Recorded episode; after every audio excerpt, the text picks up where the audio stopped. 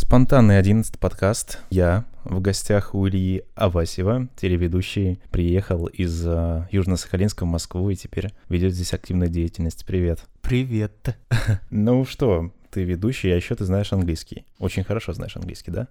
Ну, я на самом деле в пятом классе решил, что буду поступать на переводчика. Ну, то есть у меня был в пятом классе первый урок английского языка, и меня это так заинтересовало. То есть я, наверное, до этого ни разу не слышал английскую речь вживую от человека, который непосредственно стоит там напротив меня. И вот я решил, что буду поступать на переводчика, и до 11 класса ни разу не передумал насчет своей профессии. Но в 10 классе я все-таки решил поступать на учителя английского языка, потому что переводчик это просто знание языка, вот, а здесь у тебя идет знание языка плюс еще педагогическая такая вот эм, корочка грубо говоря. Ну вот, собственно... Сейчас ты преподаешь? Нет, я ни разу не работал по специальности. Нет, на практике, когда была практика в школе, на четвертом курсе, я вел уроки, и, в принципе, это было интересно. Ну, то есть мне нравилось. Но я уже тогда работал на телевидении, и, собственно, я понимал, что не хочу работать учителем в школе, а хочу вот э, двигаться в журналистике.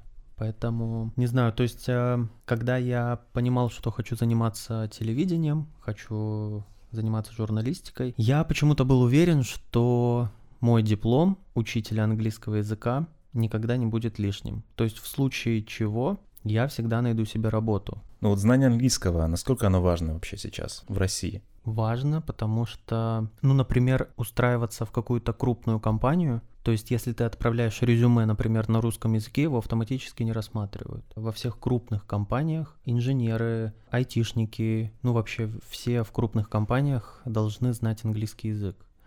Ну, у тебя как минимум меньше возможностей. Ты не сможешь устроиться в иностранную компанию, ты не сможешь устроиться в какую-то большую компанию, даже нашу. Для карьерного роста английский язык это, конечно, хорошая вещь, он нужен без него никуда. Ну и плюс сейчас же как бы модно, типа, путешествовать.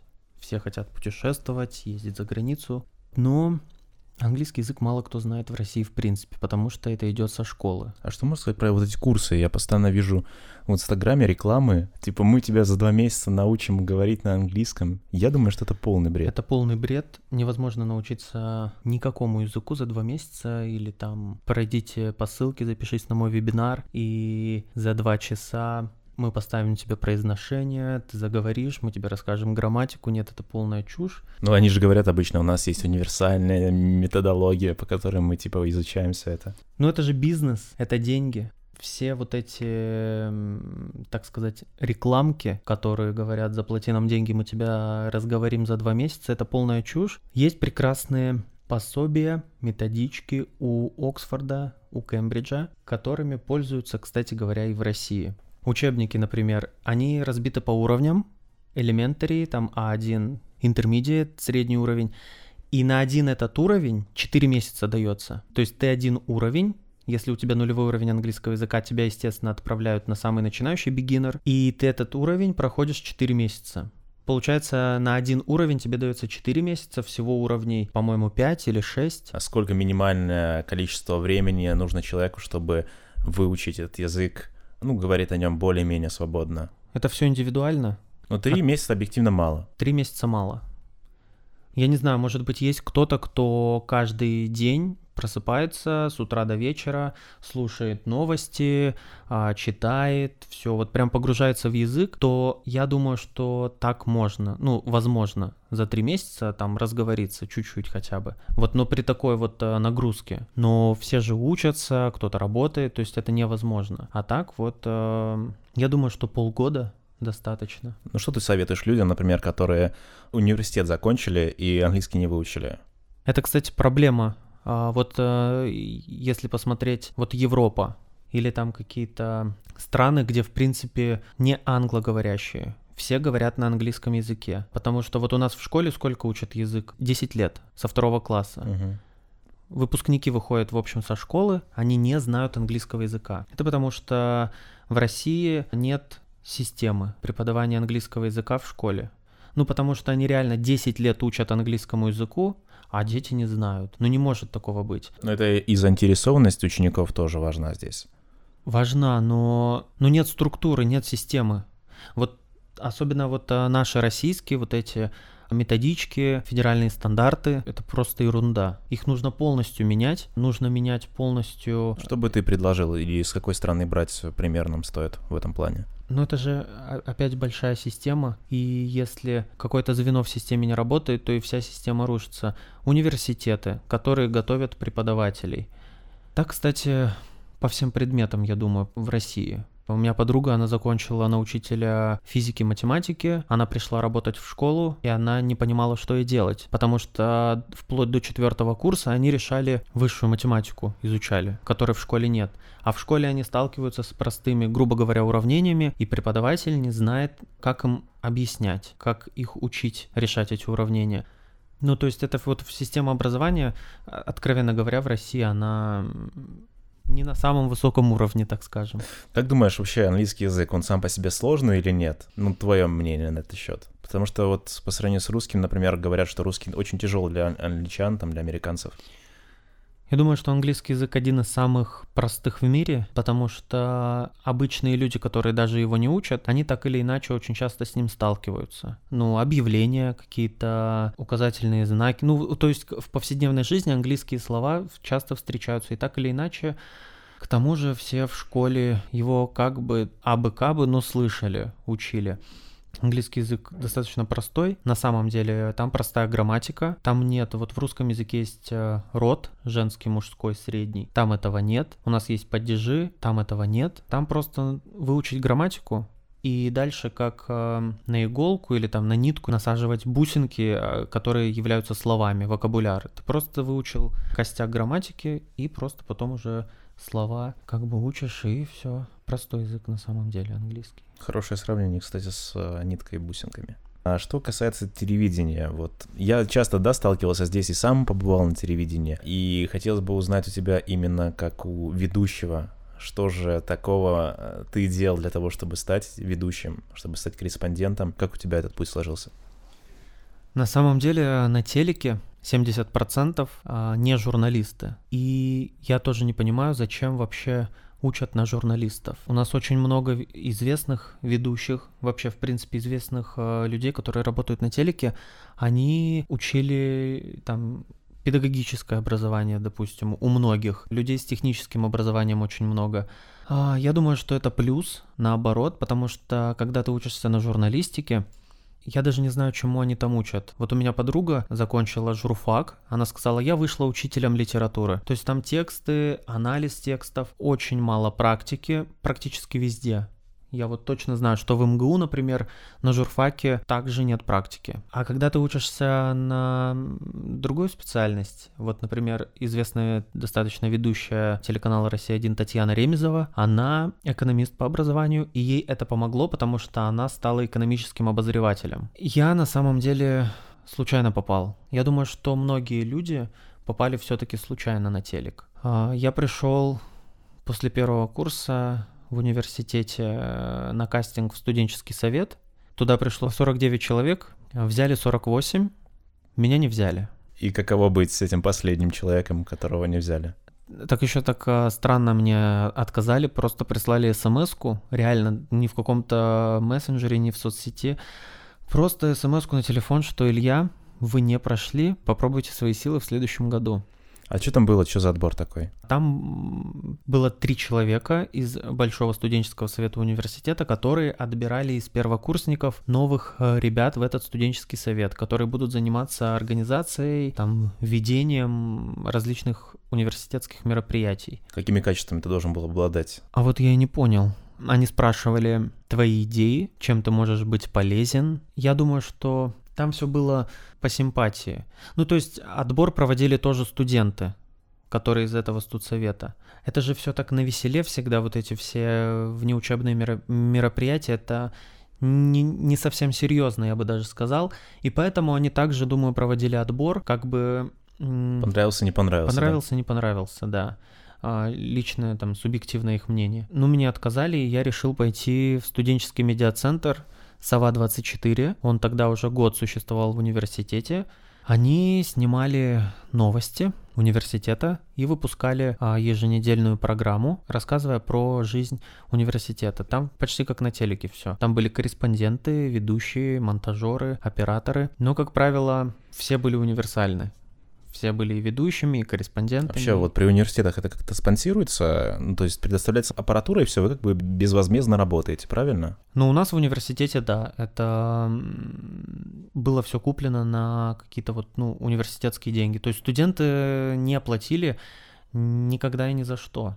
ну, знаю. понятно, университет, а, значит, сделал кружок журналистский, ну, да, условно, говоря, а вы да. сделали для студента тоже полезную вещь. Там была раньше телерадиостудия в университете, вот, ей никто не занимался, и вот потом появились люди, которые решили, что медиацентр будет классной штукой в университете, к тому же во многих университетах есть медиацентры, и это правда классно, потому что очень много на самом деле проходит форумов, а, конкурсов всероссийских для вот медиацентров, для журналистов. И, и вас отправляли, кстати, куда-то? Да, мы ездили на Маст Конгресс, Маст Конгресс — это международная ассоциация студенческого телевидения. Они проводят постоянно форумы какие-то, ну, в общем, помогают, так сказать, развивать эти медиацентры. И они приглашали нас тоже. Наш медиацентр, кстати говоря, был в тройке лучших по всей России. Ну, То... В общем, ты получил такую практику, да, прям а, большой, большой опыт там. В медиацентре я был, ну, два года. Второй, третий, ну, три года. На четвертом курсе я уже как бы особо не ходил в медиацентр. Плюс есть э, в России проходит э, каждый год студенческая весна. Это фестиваль творчества, там разные направления, музыкальное, театральное, танцевальное, оригинальный жанр журналистика там, и шоу-программа. Там могут участвовать только не профильники. То есть, если ты учишься на журналиста, ты не можешь участвовать в журналистике. Если ты учишься там на хореографа, там на танцора, ты не можешь пойти... Вау, круто. Ты не можешь, да, участвовать в танцевальном направлении. Ну, также, естественно, со всеми э, направлениями. Проходит а, в апреле каждый год проходит региональная студенческая весна в каждом регионе проводится такой отбор. Университеты с этих регионов выставляют свою делегацию, и происходит такое соревнование. То есть там... А вы отправляетесь на какую-то площадку отдельную, да, там форум некоторый, да, получается? Ну, это вообще на самом деле масштабное такое мероприятие. Проходит открытие, в один день проходит там музыка, все вокалисты соревнуются, и постоянно приезжают э, журить э, достаточно известные люди.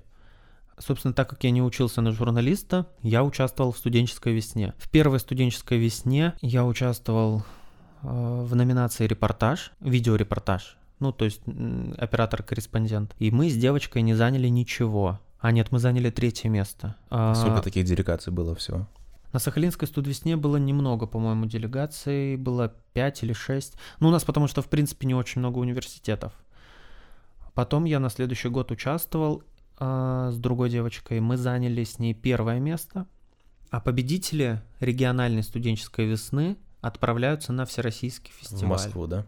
Нет, он проходит каждый год в разных городах. Вот в тот год, 18 это год был, он проходил в Ставрополе. А, открытие было на стадионе, где было, по-моему, 6 тысяч человек. А в самой церемонии открытия участвовало тысяча человек. Это очень такой масштабный, масштабный проект на самом деле. И в Ставрополе было круто, потому что там на их центральной площади каждый вечер для участников российской студенческой весны проводились концерты. Выступала елка в один из вечеров. Ну, в общем, еще какие-то были артисты. Я не особо на них ходил на эти концерты, только на елку, потому что журналистам сложнее всего. То есть вот вокалисты, им там сказали, что в такой-то день у вас э, начинается соревновательный день, они пришли, спели и свободны все остальное время.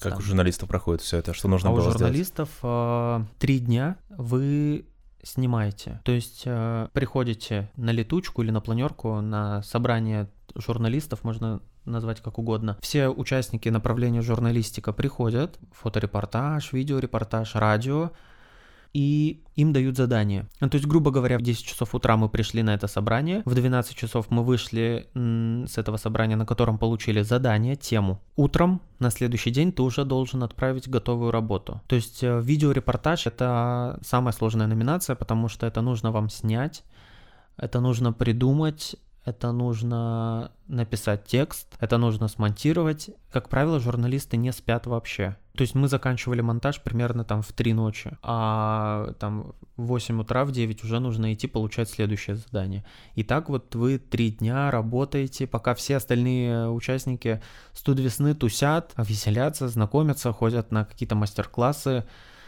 на концерты. На этой студ весне в Ставрополе я занял третье место. А даже премию дали но это уже сахалинское правительство, не помню, 11 тысяч, по-моему.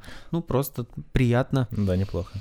И, собственно, в этот год я выиграл стажировку на Россию-1 на Сахалине. Как происходит вообще стажировка? Что это такое? Это какой-то конкурс, где также нужно было снять какой-то репортаж? Нет, стажировку давали как э, спецприз на студвесне. На студвесне постоянно есть какие-то вот спецпризы. То есть э, в театральном направлении очень какой-то известный педагог по театральному мастерству давал э, бесплатные курсы. Ну, то есть он забирал, кто ему понравился. И то есть вот такие вот классные ништячки музыкальное направление, например, в жюри в каком-то из годов сидел Макс Фадеев. Это площадка, где ты реально можешь показать себя, чтобы тебя заметили. И в журналистике был, ну это на Сахалинской студвесне, а, был спецприз, стажировка на ГТРК Сахалин, это филиал телеканала «Россия». И, собственно, я выиграл эту стажировку, но я не успел ей воспользоваться. Мне позвонили и сказали, что нужны ведущие, Илья, приходите. Ну, в общем, я пришел, а я даже и не мечтал о том, что меня возьмут ведущим сразу. Я пришел, посмотрели. Я, конечно, тогда себя неловко чувствовал, ну, потому что это была большая студия. Это были большие камеры, это все масштабно, это режиссерская бригада. Ну и все-таки это новости на всю область. У тебя есть э, запись того эфира? У меня есть э, первый мой эфир, но его записали мои однокурсники. То есть э, преподавательница, когда узнала, что я буду 29 июня э, в эфире телеканала «Россия-1», в прямом эфире, она сказала, что все приходят на пару обязательно, и никто ничего не подозревал. Она включила телевизор, это был единственный кабинет с телевизором. Вау, и все смотрели тебя. И она включила, да, и у меня вот есть а, вот эти вот, там, правда, телевизор очень а, времен СССР, ну, там как бы ребит все, он такой большой. Ну давай вот сейчас вот он будет. В Сахалинском медколледже готовятся к обучению специалистов лабораторной диагностики. На всеобщее обозрение после полувековой работы на территории областного краеведческого музея установили нефтяную качалку.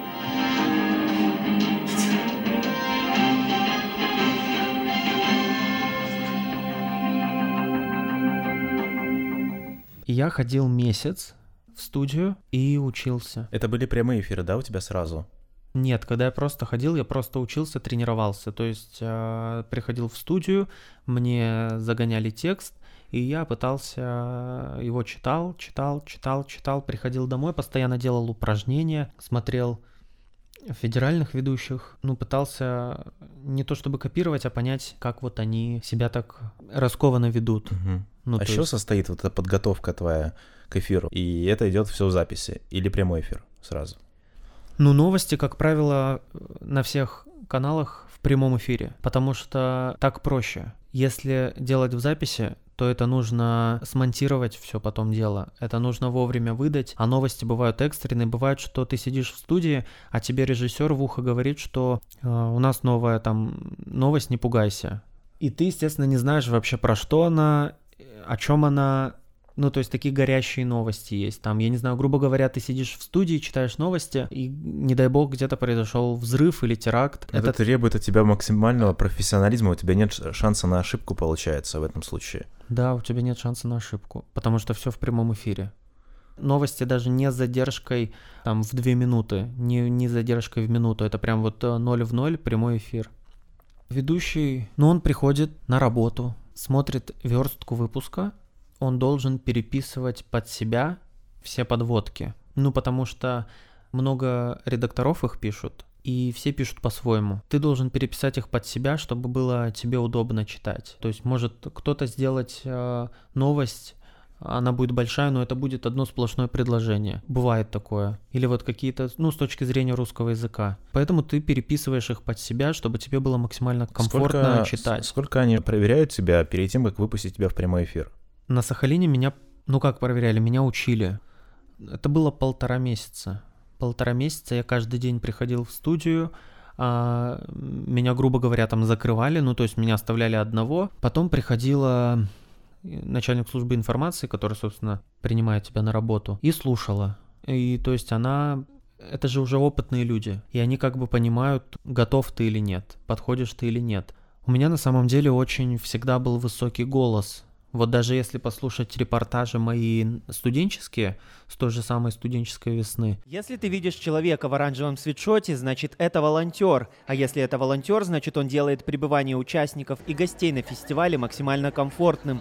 По статистике волонтерской деятельностью занимаются школьники и студенты, но волонтер-фотограф Лилия Петросян уже давно не студентка. По словам Лилии, она очень хотела попасть на студенческую весну. Ну, я их не могу слушать сейчас. У меня был высокий голос, и я приходил и постоянно делал упражнения на голос, именно чтобы его понизить. Какие упражнения?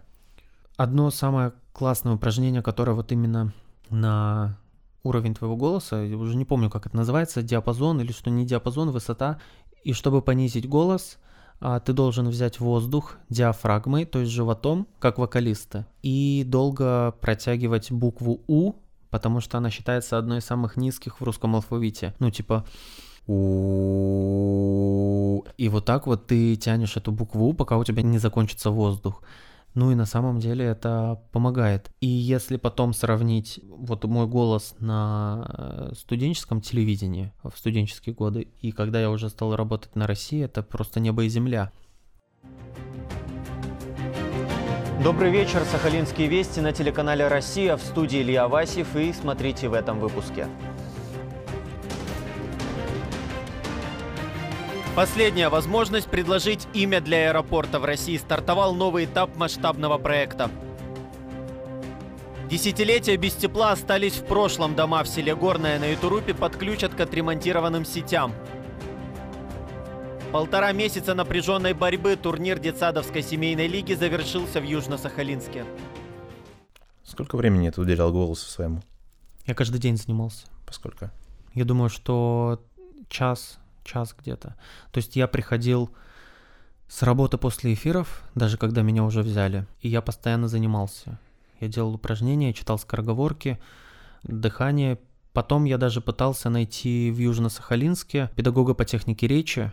У нас есть СКИ, Сахалинский колледж искусств. Там как бы учат актеров, э, педагогов по вокалу и так далее. Но у меня не получилось, э, потому что я пришел к одной женщине, она меня послушала, но она не знает, что со мной делать. Ну, нет людей на Сахалине, я скажу сразу, которые могут э, развить твой голос, так скажем. Нет их просто. Поэтому приходилось самому читать какие-то лайфхаки, так скажем, ну, я не знаю, какие-то упражнения в интернете. И очень важно дыхание. А дыхание — техника Стрельниковой. Очень известная, на самом деле, дыхательная гимнастика Стрельниковой, которой учат везде. И актеров, и вокалистов, журналистов, даже на курсы какие-то придешь, в Москве есть такие, там тоже учат дышать по Стрельниковой. То есть это вот она учит дышать животом. И это очень сильно влияет на голос. Сейчас я уже не работаю сколько? Пять месяцев. И я как бы, ну, вообще не занимался, скажу честно. Но это не самый легкий путь, так скажем. То есть на телевидение попасть достаточно тяжело. Тяжело. Но помимо того, что я работал в медиацентре. Я успевал учиться. Так я еще и работал э, каждый день инструктором по горным лыжам. И зимой и летом у нас была не сезонная была работа, мы весь год работали. Вот, потому что я вынужден был обеспечивать сам себя. То есть у меня не было такого, что мне там, как многим студентам, родители, ну это нормально в России, когда родители студентам помогают. Ну, в этом вообще нет ничего такого. Но вот просто у меня немного другая ситуация. Я должен был вынужден обеспечивать сам себя. Поэтому я успевал как бы вот все совмещать. Было тяжело, но... Ну а что поделать? Но сейчас ты в Москве. Сейчас я в Москве. Сейчас ты в Москве, и чем же тебя не устроило южно-сахалинское телевидение, что ты решил приехать сюда? Или это амбиция? Это амбиции. Мне хотелось большего. На самом деле э, на Сахалине многие говорили мне о том, что какой то молодец, что даже незнакомые люди говорили, что молодец парень, без связей, сам вот так вот. Ну и в какой-то момент я понял, что, наверное, надо рискнуть, надо попробовать, потому что на теплом месте можно просидеть всю жизнь, а я такой, что нужно ценить время. Ну, то есть он уже уходит. И в какой-то момент я понял, я испугался, наверное, что если я буду откладывать, откладывать, откладывать и сидеть просто на теплом месте, и молодость пройдет, и энергия пройдет, и что вот нужно здесь и сейчас. А то, что я перееду в Москву, на самом деле я э, решил еще для себя, будучи в медиацентре, и я постоянно там шутил, что слушайте, я закончу университет, я буду работать в Останкино. Но это была как бы вот такая вот шутка, все смеялись и забыли. Ну, когда Останкино от тебя в 10 тысяч километрах, это как кажется чем-то таким недостижимым, да? Вот мне почему-то так не казалось. Вот я не знаю почему. Я просто был уверен, что я буду там работать. Вот я не знаю почему. Может быть, это просто такая вот мечта. И как-то я ну вот не знаю, почему так. Я был уверен, что буду работать в Останкино. Хотя я понимал, что я приеду в Москву, и меня никто там не ждет, грубо говоря, с распростертыми объятиями. У тебя здесь никого не было, правильно? Никого не было. И как же ты обосновался здесь вначале? Я 12 июля защитил диплом, а 16 июля уже сидел в самолете в Москву. Даже диплом не успел забрать. Вот. Но 17 июля, на следующий день после прилета, меня уже ждали на телеканале 360 корреспондентом. У меня как бы типа а стажировка была. Ну, то есть они меня, точнее, не стажироваться позвали как студента, у которого нет опыта. Они взяли хотели взять на работу, и неделю я ездил по Подмосковью, 360 это Подмосковье, снимал сюжеты. Они все вышли в эфир, но просто мне потом написал а, продюсер, извини, мы тебя не возьмем. Даже не позвонили, не пригласили ничего а, в WhatsApp. Прислал сообщение голосовое, Илья, извини, мы тебя не возьмем, но ты можешь использовать а, сюжеты, которые ты снимал для нас, в своем портфолио. Я говорю, ну спасибо. И ни оплаты никакой не было. А, но это было удобно, я думаю, эфир заполнен у них. Ты думаешь, так э, часто делают? Берут каких-то амбициозных студентов и используют их неделю и выбрасывают? Не знаю, часто такое бывает или нет. У меня просто, ну, нет таких примеров. Но то, что я сам через это прошел, естественно, меня подталкивает на мысль, что такое происходит э, много где, особенно, ну, на телевидении. Тебя это сильно расстроило? Да, меня это расстроило сильно. Меня расстроило еще отношение людей я не понимал... Московский по... менталитет ты имеешь в виду? Нет, руководство канала. Ну, то есть, почему нельзя было позвать, как-то объяснить, не знаю, может быть, предложить еще постажироваться. Причем они знали, что я лечу с Сахалина, с другого конца страны, потому что я им отправил резюме еще за две недели до переезда. И они потом Позвонили мне и спросили, на какое число у меня билеты. Я говорю, я 16 июля уже буду в Москве. Они говорят, 17 «Э, готов выйти? Я говорю, да. Ну, то есть вот они знали, что я лечу за 6,5 тысяч километров далеко. Но могли бы хотя бы пригласить, э, объяснить, ну или как минимум позвонить. Мне это непонятно. А когда тебе вот так вот отправляют э, в мессенджере в WhatsApp сообщение типа «Сорян, ты нам не подходишь», для меня это непонятно кто-то отступает, а кто-то идет дальше. Ты как решил действовать дальше после вот этой неудачи? Я тогда дал себе полгода. Я решил для себя, что я буду пробовать себя еще полгода. Если не получится, ну, значит, не получится. Значит, нужно ехать назад. Но потом я попал на ОТР, общественное телевидение России, скажу честно, до того, как э, туда прийти на собеседование, я даже не знал о существовании такого канала. А это федеральный телеканал. Я вообще пришел туда устраиваться продюсером, ну потому что я понимал, что ведущим никто не возьмет, или даже корреспондентом, наверное. Я пришел устраиваться продюсером, и генеральный продюсер э, телеканала смотрит мое резюме и видит опыт ведущий корреспондент. Она говорит, а, так ты что, ведущим работал? Я говорю, ну да. Говорит, давай посмотрим эфиры, если есть. Я говорю, есть, в резюме указано, давайте посмотрим. Она посмотрела и сказала, пойдем к начальнице. Мы пришли, а у них как раз проходили тракты. а, кастинг, они искали ведущих ночных. Собственно, мы попробовали неделю. Неделю я ходил в разные дни. Мы записывали тракт, пробовали. Все как положено. В общем, как будто бы реальный эфир. И потом сказали, что да, мы тебя берем. И 16 августа меня оформили. Ты, наверное, там всем позвонил, сказал, я ведущий на федеральном телевидении в Москве. Mm-mm. Я то же самое, я так не сделал даже на Сахалине. Просто знали друзья. Ну, какой-то узкий, абсолютно узкий круг э, людей знали. Когда у меня на Сахалине я узнал, что 29 июня будет мой первый эфир, только вот друзьям сказал, ну и преподавательницы этой, которые в этот день должны были пары. А я просто был таким прилежным студентом всегда. И в Москве также никому не сказал, только два человека знали. Но самое что интересное, я же когда работал инструктором, мы тренировали детей а, маленьких от 3 до 7 лет. И, естественно, мы общались всегда с родителями, со многими даже там в очень хороших отношениях. И там через месяц, наверное, работы мне присылают фотографии э, телевизора, а там я, ОТР, говорят, и родительница пишет Артем, это вот ребенок, которого я тренировал, случайно листал каналы и наткнулся на тебя. Ну, это, конечно, здорово и классно, когда вроде бы неизвестный канал, ну, малоизвестный, и что ты не говорил, а вот так случайно листают а, кнопку на пульте и а, натыкаются на тебя, это, конечно, здорово. Но ведущих вообще часто узнают на улице где-то. Ну, Екатерину Андрееву, да. А тебя? Андрея Малахова тоже. На Сахалине узнавали. На Сахалине узнавали, да, в магазине. А это не вы случайно ведете э, новости? Вообще, я думаю, редко, потому что телек, он меняет очень сильно камера именно. То есть вот в кадре я выгляжу гораздо старше своих лет, наверное, даже шире. Вот, но сложно узнать, а, но в принципе узнавали. Но это на Сахалине, в Москве, естественно, нет.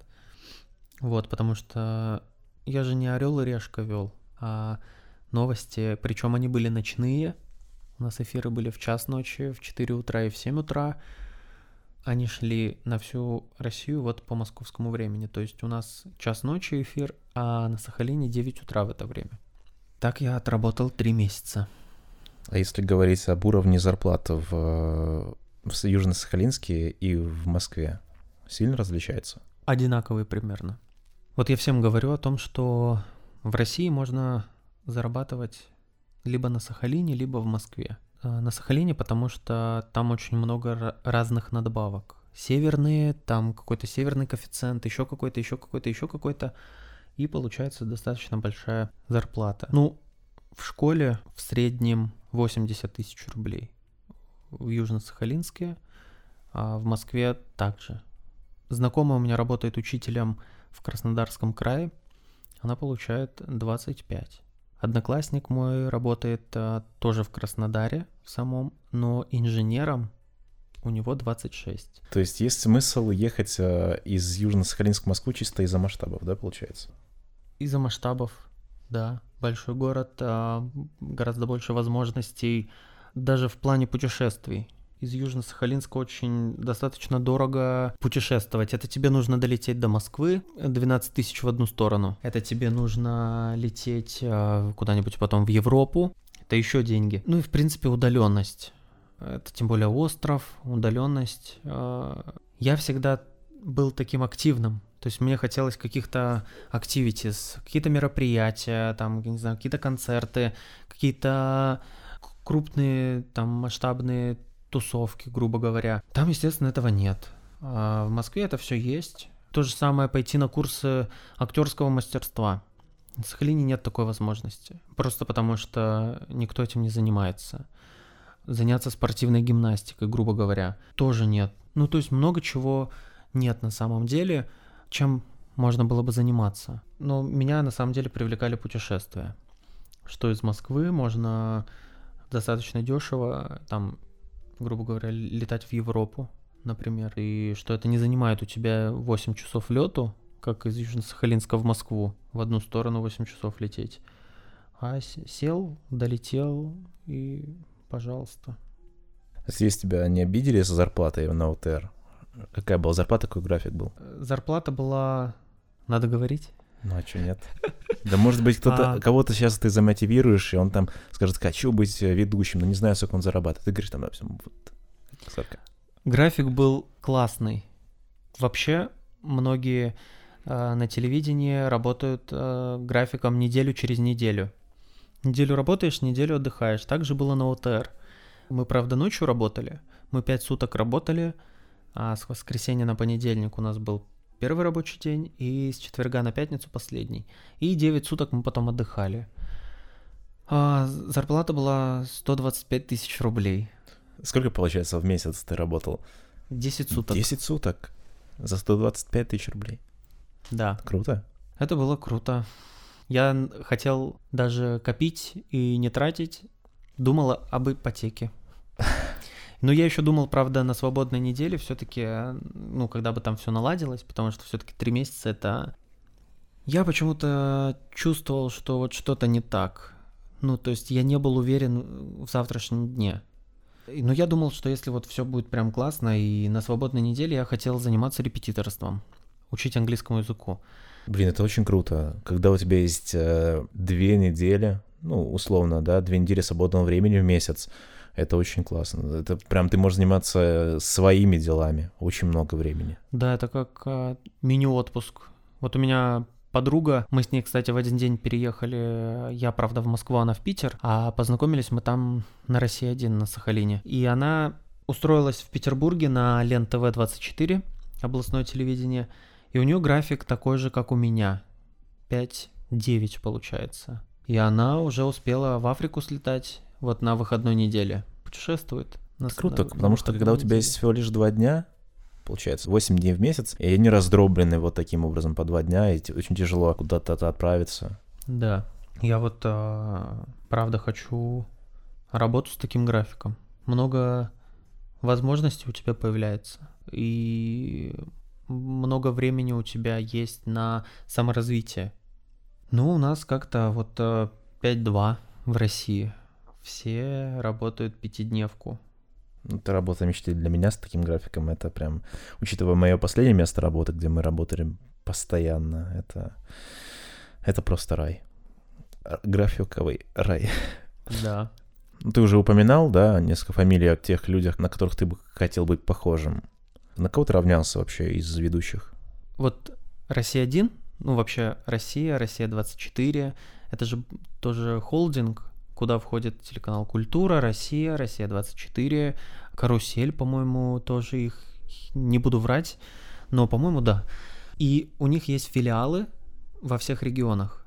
Весь холдинг это ВГТРК, Всероссийская государственная телерадиовещательная компания, а в регионах это просто ГТРК. Государственная телерадиовещательная компания. Это настолько круто все связано, потому что ты, когда сидишь в студии перед эфиром за 10 минут, грубо говоря, у тебя там есть два монитора в студии. На одном из них ты видишь себя, а на втором ты видишь, что происходит прямо сейчас на канале. Там, грубо говоря, если бы я сидел дома и смотрел, вот то же самое показывается у меня в студии. Как правило, перед э, региональными новостями, которые вот включают э, Россия-1, э, где-то там сами, в общем, это все сложно, показывают федеральные новости, то есть ведущих, которые вот э, показывают по всей России. Вести федеральные, которые здесь в Москве. И там ведущие говорят, далее вести регионов, не переключайтесь. И пошла заставочка, и тут уже нас включают. Ну, в каждом регионе, естественно, свое. Там я заметил ведущего, я его не знал раньше, Денис Полунчуков. Он уже много лет ведет Вести на России 1. Я на самом деле приходил домой после эфиров и включал записи его эфиров на YouTube и слушал, как он говорит, а, как он вообще себя ведет в кадре. Я прям, я не то чтобы хот- хотел а, быть там похожим на него или равняться, но он просто профессионал. Я пытался понять больше, наверное, даже психологию какую-то, ну вот как он ведет себя, что он, то, что он расслабленный очень в эфире. Ну это вот э, что касается информационных ведущих. Татьяна Ремезова тоже с России 1. Мария Ситтель мне очень нравится. А вообще, что касается телевидения, мне очень нравится Николай Картозия, генеральный директор телеканала «Пятница». И вообще мне нравится телеканал «Пятница». Хотел бы побывать там. Хотел бы побывать, да. И у них есть «Пятница News», которая тоже каждый день выпускает новости, но это новости не совсем формальные. То есть они не совсем серьезные. Там нет а, про политику, у вас там нет а, вот этого вот а, экономики и так далее. Но это новости.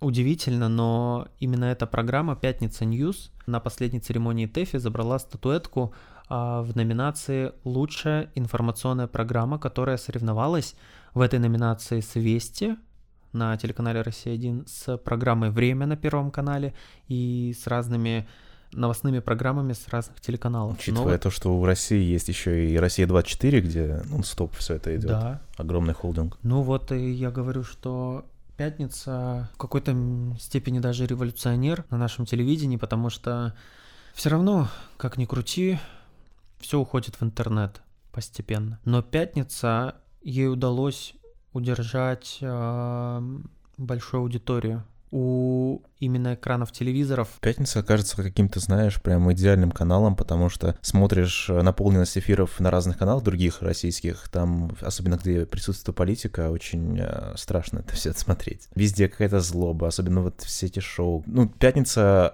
— это же юмористический канал в целом. Там нет ну, никакой злобы вообще никакой. Развлекательный, подстав, да. ничего такого. На других каналах это повсеместно, везде какие-то убийства, измены, еще что-то непонятное, политические какие-то разборки, что не совсем приятно смотреть, если ты человек не токсичный. Ну тут же еще зависит от того, я думаю, кому принадлежит канал. У нас же в основном все каналы спонсируются, большинство каналов спонсируются правительством. Пятница не спонсируется правительством, насколько я знаю. Вот. И у них как бы такой свободный больше формат. Ну и они вообще не касаются никакой политики, ничего вот подобного, ни экономики. Развлекательный канал. А я думаю, что почему они еще стрельнули, это потому что реально, как ты сказал, что на, на большинстве каналах а, злоба, политика, чернуха и так далее, которая уже достал российский народ. Просто смотреть было больше нечего, я думаю, что это с этим связано. А здесь появилась такая альтернатива, Телеканал «Пятница», где ты включаешь, и весело, классно, постоянно путешествие, задор, чего людям не хватало российским. Поэтому они стрельнули. И да, и «Пятница News» у них есть. Я бы, конечно, хотел там работать. Ты отправлял какое-нибудь резюме там туда, пробовал? Я отправлял резюме Николаю Картози. У него в Инстаграме есть э, почта рабочая. Он сказал, что пишите туда. Не буду врать, я отправил, наверное, резюме 50 в разное э, количество, ну, в разные периоды времени. Ну, мне никто пока не ответил. Мне кажется, что только вечернего Урганта не хватает а, вот на пятницу. И все. Наверное, был бы идеальный канал. Потому что вечерний Ургант, на самом деле, на Первом канале позволяет себе очень многое.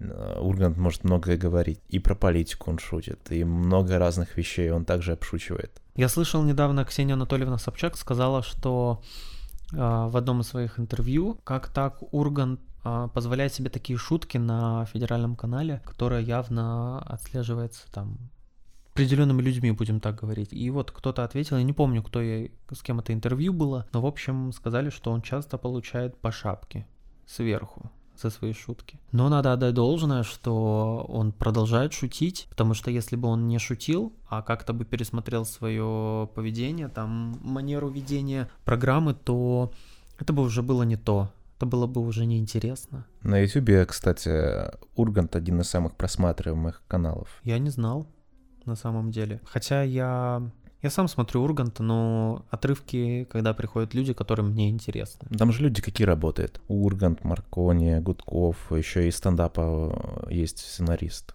Маркони тоже там работает? Да.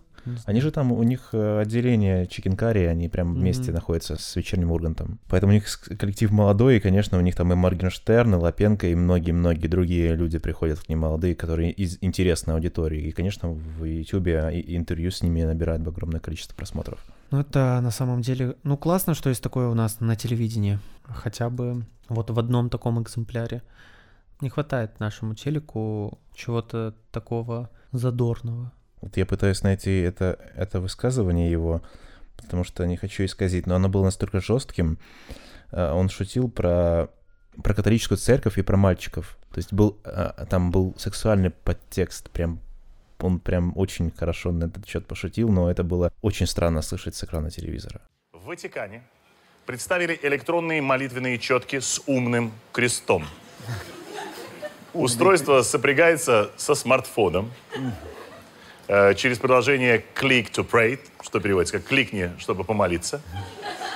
Активировать четки можно, перекрестившись.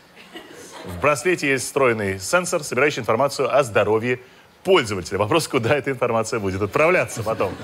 В отличие от остальных умных браслетов, вся информация собирается в действительно надежном облаке. Эм, при использовании этого облака Wi-Fi не требуется. Значит, эти четки будут показывать не количество пройденных шагов, а сколько шагов тебе осталось до встречи с апостолом Петром. Получается, как все умные браслеты, они будут считывать активность. И у меня такой вопрос, а секс они тоже будут считать за активность? А где их изобрели? В Ватикане? В Ватикане. Ну, если секс с мальчиком, то будут засчитывать. Нужно всем депутатам Госдумы. Да. Депутатам Госдумы нужно заказать такие. Но по другой причине. Да. Я тоже пытался в Ургант попасть, но мне, к сожалению, не ответили на мое резюме. Мне написали, что мест нет. Я думаю, что у них очень укомплектованный такой коллектив, молодой.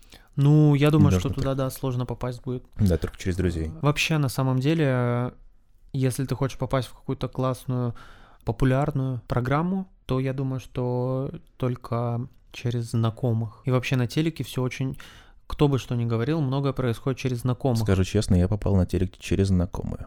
Через знакомую. Ну, Вот. то есть э, без какого-то либо М, подтекста, что-то именно знакомое. Нет, просто через знакомую. Тем более телеканал «Пятница», туда вообще сложно попасть, я думаю, даже можно сказать, невозможно. Потому что они уже достигли такого уровня, когда они могут сами себе вербовать, кто им нужен. Захотели они, ну, не знаю, Иду Галич, они ее отправили. И самое, что классное, что с этим каналом сотрудничают достаточно большие такие творческие известные единицы, которые в одиночку добились чего-то, ну, и так блогеры, как правило. И кто им нужен, они сами вербуют. И у них, я думаю, что очень много и так знакомств, кому они могут позвонить и сказать, слушай, нам нужен там классный корреспондент, а, срочно в пятницу News. Илюха Авасев. Пусть приходит. Но я думаю, это так происходит. То есть э, то, что у них на, да, на сайте у них есть. Хочешь работать на пятнице, ты нажимаешь туда, там выходит просто почта HR, собака, что там, friday.ru, которую, я думаю, никто даже и не смотрит. А я вот сегодня возьму и отправлю, посмотрим, что они Отправь. скажут. Я тоже туда отправил, знаешь, сколько, наверное, ну, как и картози, штук 50 резюме. И ни одного ответа. М-м. У меня есть одна безумная идея, я думаю, что я скоро ее реализую. Хочешь преследовать картозию? А, ну, ну, я хочу, ну, типа того. Ну, не, не, не преследовать, нет, я, я хочу прийти к ним в офис и сказать здравствуйте. Мне нужно на работу устроиться. Но я как-то не побоялся это сделать с Ургантом. Я подошел только к картонному. Который там... а, Да, у входа. Я один раз а, отправлял заявку на Ургант, но это было в качестве зрителя в массовке. Я тогда еще не работал на телеке. У меня были мно- много знакомых было, которые сидели на записи Урганта. Но хочется ведь не сидеть, хочется быть причастным к этому всему. Ну, у меня была что- возможность. Я ходил там и, и Гудкова видел, и Маркони всех. Все они там ходили постоянно. Но я как-то не, не стал наглеть и спрашивать там, ребята, я, допустим, хочу уйти с этого проекта, прийти на ваш проект. Как-то я думал, что они им бы не понравилось, скорее всего, вот эта просьба. А я бы подошел. Я подходил к одному парню, который постоянно массовкой заведовал. Он прям их всегда приглашал, там им и рассказывал все правила, как себя вести и так далее. Вот к нему я подходил и спрашивал, писал генеральному продюсеру э, проекта. Она написала, что пока мест нет, но она хотя бы мне ответила. Хотя бы я точно знаю, что мне мое резюме просмотрели. Сказала, это- что пока нет. Это круто, да, но все равно я думаю, что надо искать. Мы отошли, кстати, очень отклонились от темы. Насчет ОТР. Ты поработал там три месяца, и потом ты ушел оттуда. Вернее, тебя, ты рассказывал, выгнали. А, Но тоже не за проступки.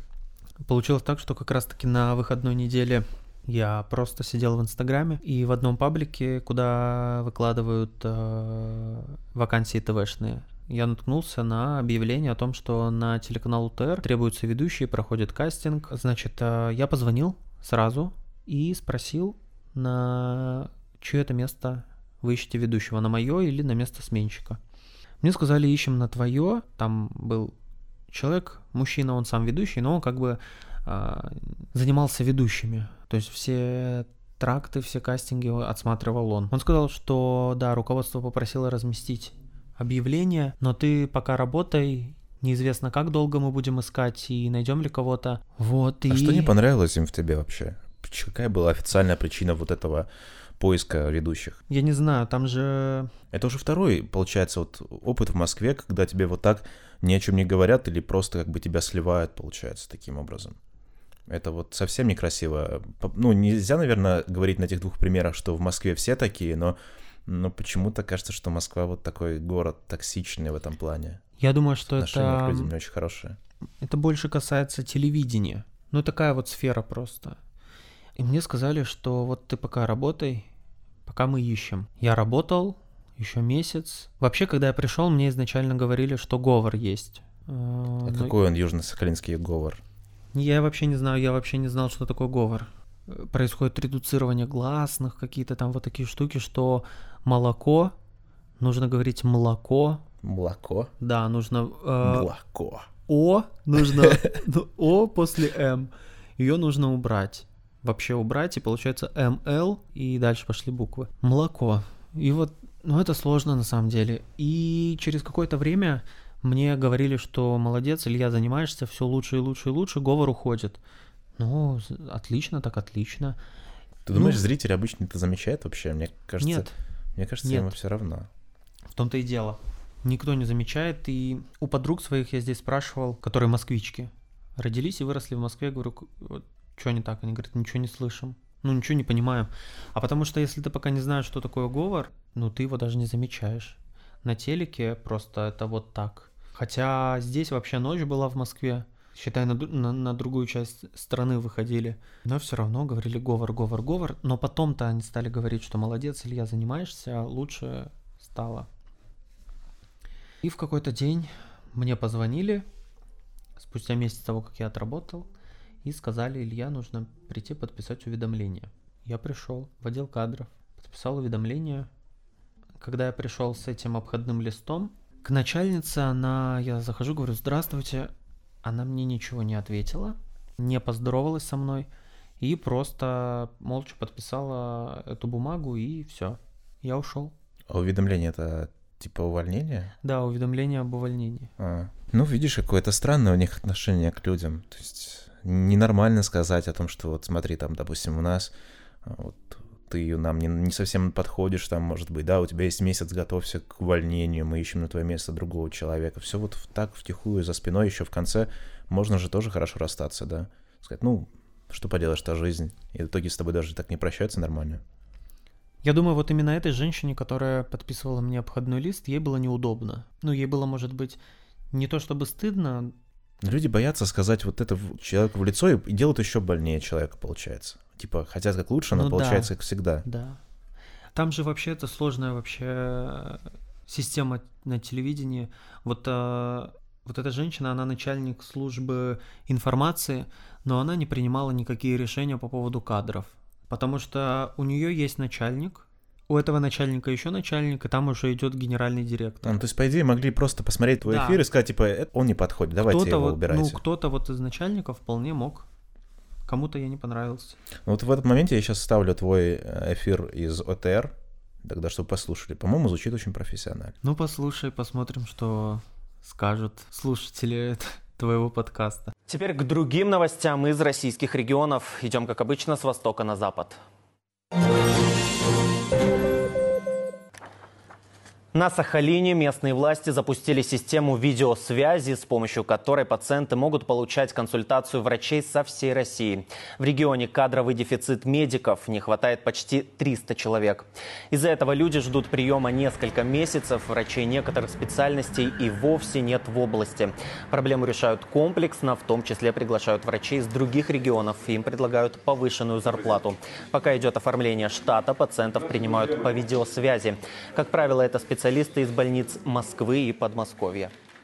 Я не знаю на самом деле. У нас была очень крутая бригада. Режиссер у меня был, который, кстати, и успокаивал меня тем, что мало того, что он сам Сахалина, но переехал там в 7 лет, вот, но он работал, по-моему, 9 лет на матче режиссером. И его тоже уволили. Но его уволили вместе со многими. И он мне говорит, что телевидение это же такое... Сегодня у тебя есть работа, завтра нет. В том плане, что может поменяться руководство, а руководство тоже не с улицы и явно с телека, и у которого есть люди.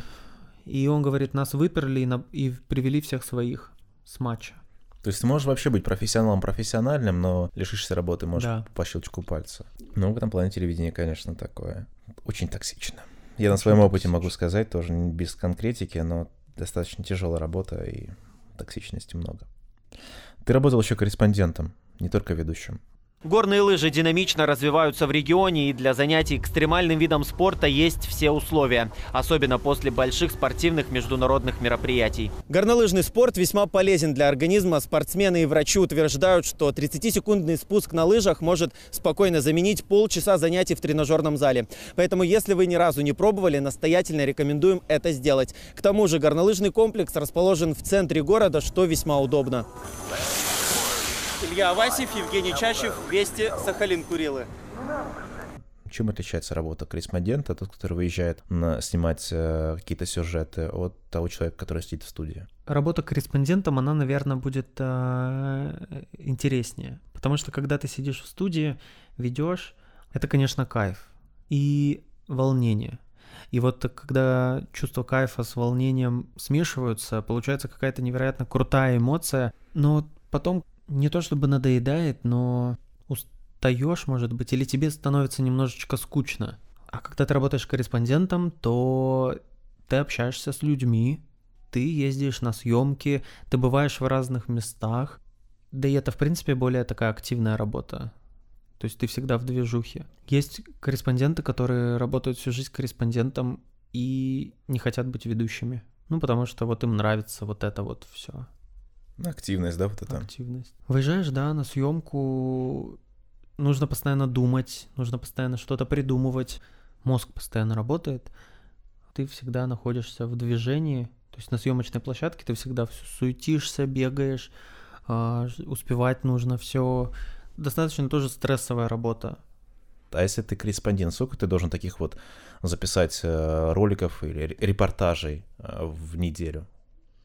А это все зависит от а, редакции, от телеканала. Ну, как правило, в день сюжет и там еще маленькие съемки бывают, БЗшка называется. Нет такого, что ты должен, когда ты корреспондент, э, снять какое-то количество репортажей в неделю. Ты просто приходишь на работу, как, как и все, и тебя отправляют на съемки, и все, снимаешь. Были у тебя какие-то забавные ситуации, когда ты э, выезжал на, ну вот, куда-то? У нас проходили э, зимой э, международные Олимпийские детские игры по зимним видам спорта. Дети Азии называются. И приезжали спортсмены из очень многих стран. Это была вся Азия, это была Европа. Ну, то есть вот такие вот э, мини-олимпийские игры. И я, значит, снимал сюжет про нашу сахалинскую горнолыжницу, но нужен был контраст. То есть у нас на Сахалине есть снег, его достаточно много, есть где тренироваться, и у нас, в принципе, развиты зимние виды спорта. Я в контраст взял конькобежца, Дуруф, он, я не помню, из какой он страны, в общем, он из страны, где нет снега, постоянно лето. Но это был классный такой контраст, он, естественно, не говорит на русском, вот, но, тем не менее, он занимается зимним видом спорта, к тому же он говорит, у нас не очень много возможностей э, в плане того, что нет крытых катков особо, где можно тренироваться, поэтому он говорит, мы постоянно ездим, куда-то тренируемся. Но это было классно, причем весь сюжет пришлось продюсировать самому, нужно было ну, всех придумать, всех спикеров самому найти, вот, включая этого мальчика. И было классно, В общем, я чувствовал себя комфортно, что я могу и записать вот э, русских, и могу записать вот на английском языке. Но это было классно. Помнишь, сюжет был у Ирады Зиналовой, когда она мальчик какой-то на фоне постоянно ходил, и она говорила, мальчик, пошел в жопу отсюда. Помнишь? Да, да, да, я помню. Вещи, оставшиеся после отъезда царской семьи из Тобольска, почти 2000 пудов, судя по инвентарным записям, были Мальчик! Мальчик, иди в жопу отсюда! У тебя не было подобной ситуации, когда ты мешал, там, например, какие-то пьяные мужики полезали в кадр, ну или типа того? М-м.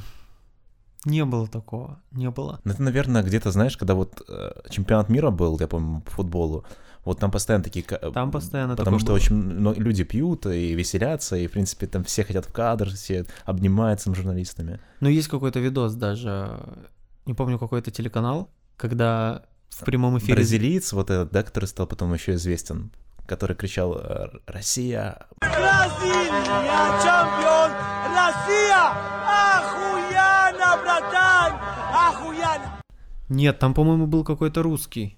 И он к нему просто подошел с микрофоном, говорит, э, ваше впечатление, и там уже ответили вот с матом. Он говорит, ну ничего страшного, бывает, это же прямой эфир. Как вам матч?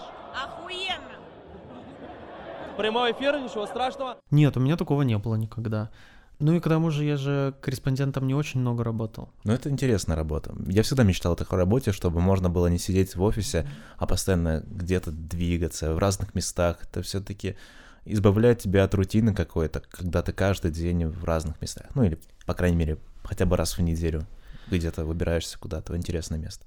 Я точно знаю, что я не смогу работать, вот как ты сказал, на работе, которая предполагает сидеть в офисе. Там, грубо говоря, рабочий день с 10 до, 8, до 6.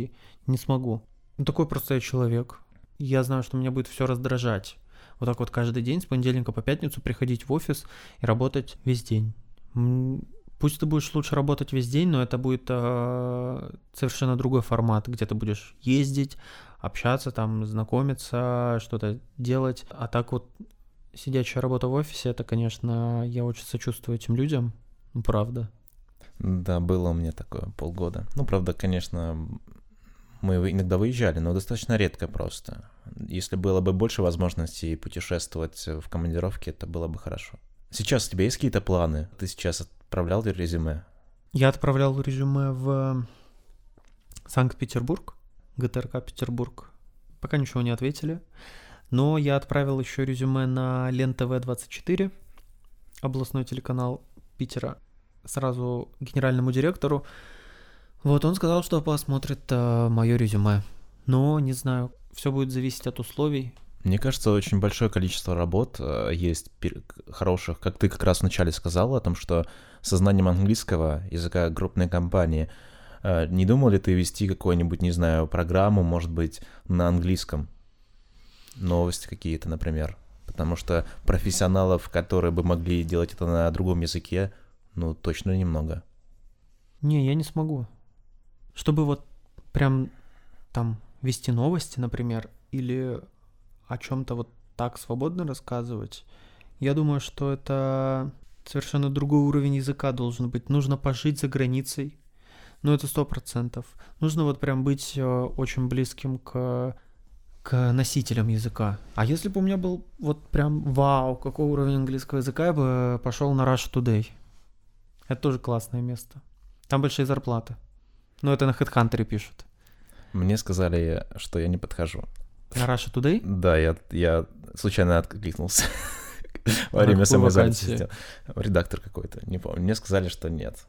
Извините.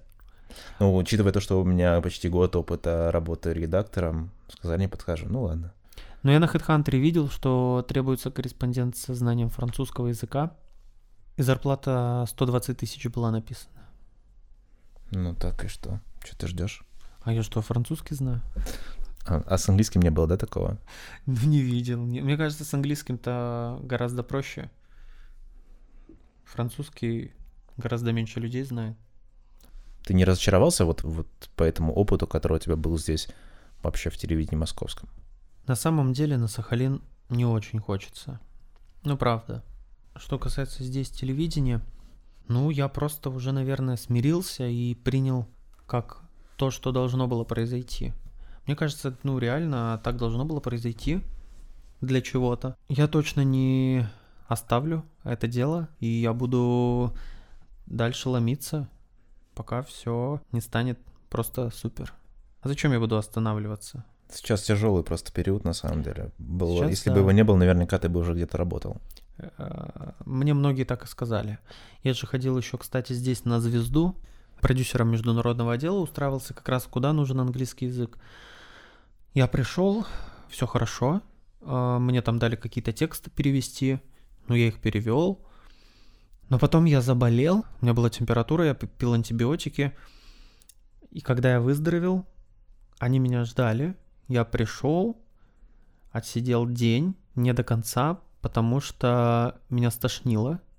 А у меня была температура. Это уже как раз была вот эта вот вся коронавирусная история И началась. они наверняка заподозрили, что ты как раз из тех, да? Наверное, да. Они меня... Там уже, кстати, тепловизором проверяли на входе температуру. В общем, я опять приехал домой. Когда мне опять стало лучше, я выздоровел.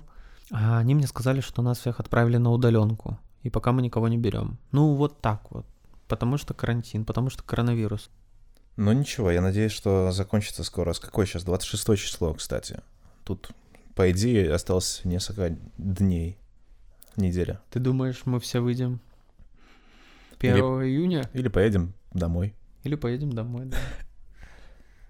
Мне было очень приятно сегодня с тобой посидеть здесь. Э, Да. Действительно, полтора часа пролетели очень быстро. Я люблю подкасты за то, что вначале вы сидите как такие, знаешь, отстраненные люди, начинаете так неловко общаться с друг другом, и в конце, типа, уже поток такой э, общения идет.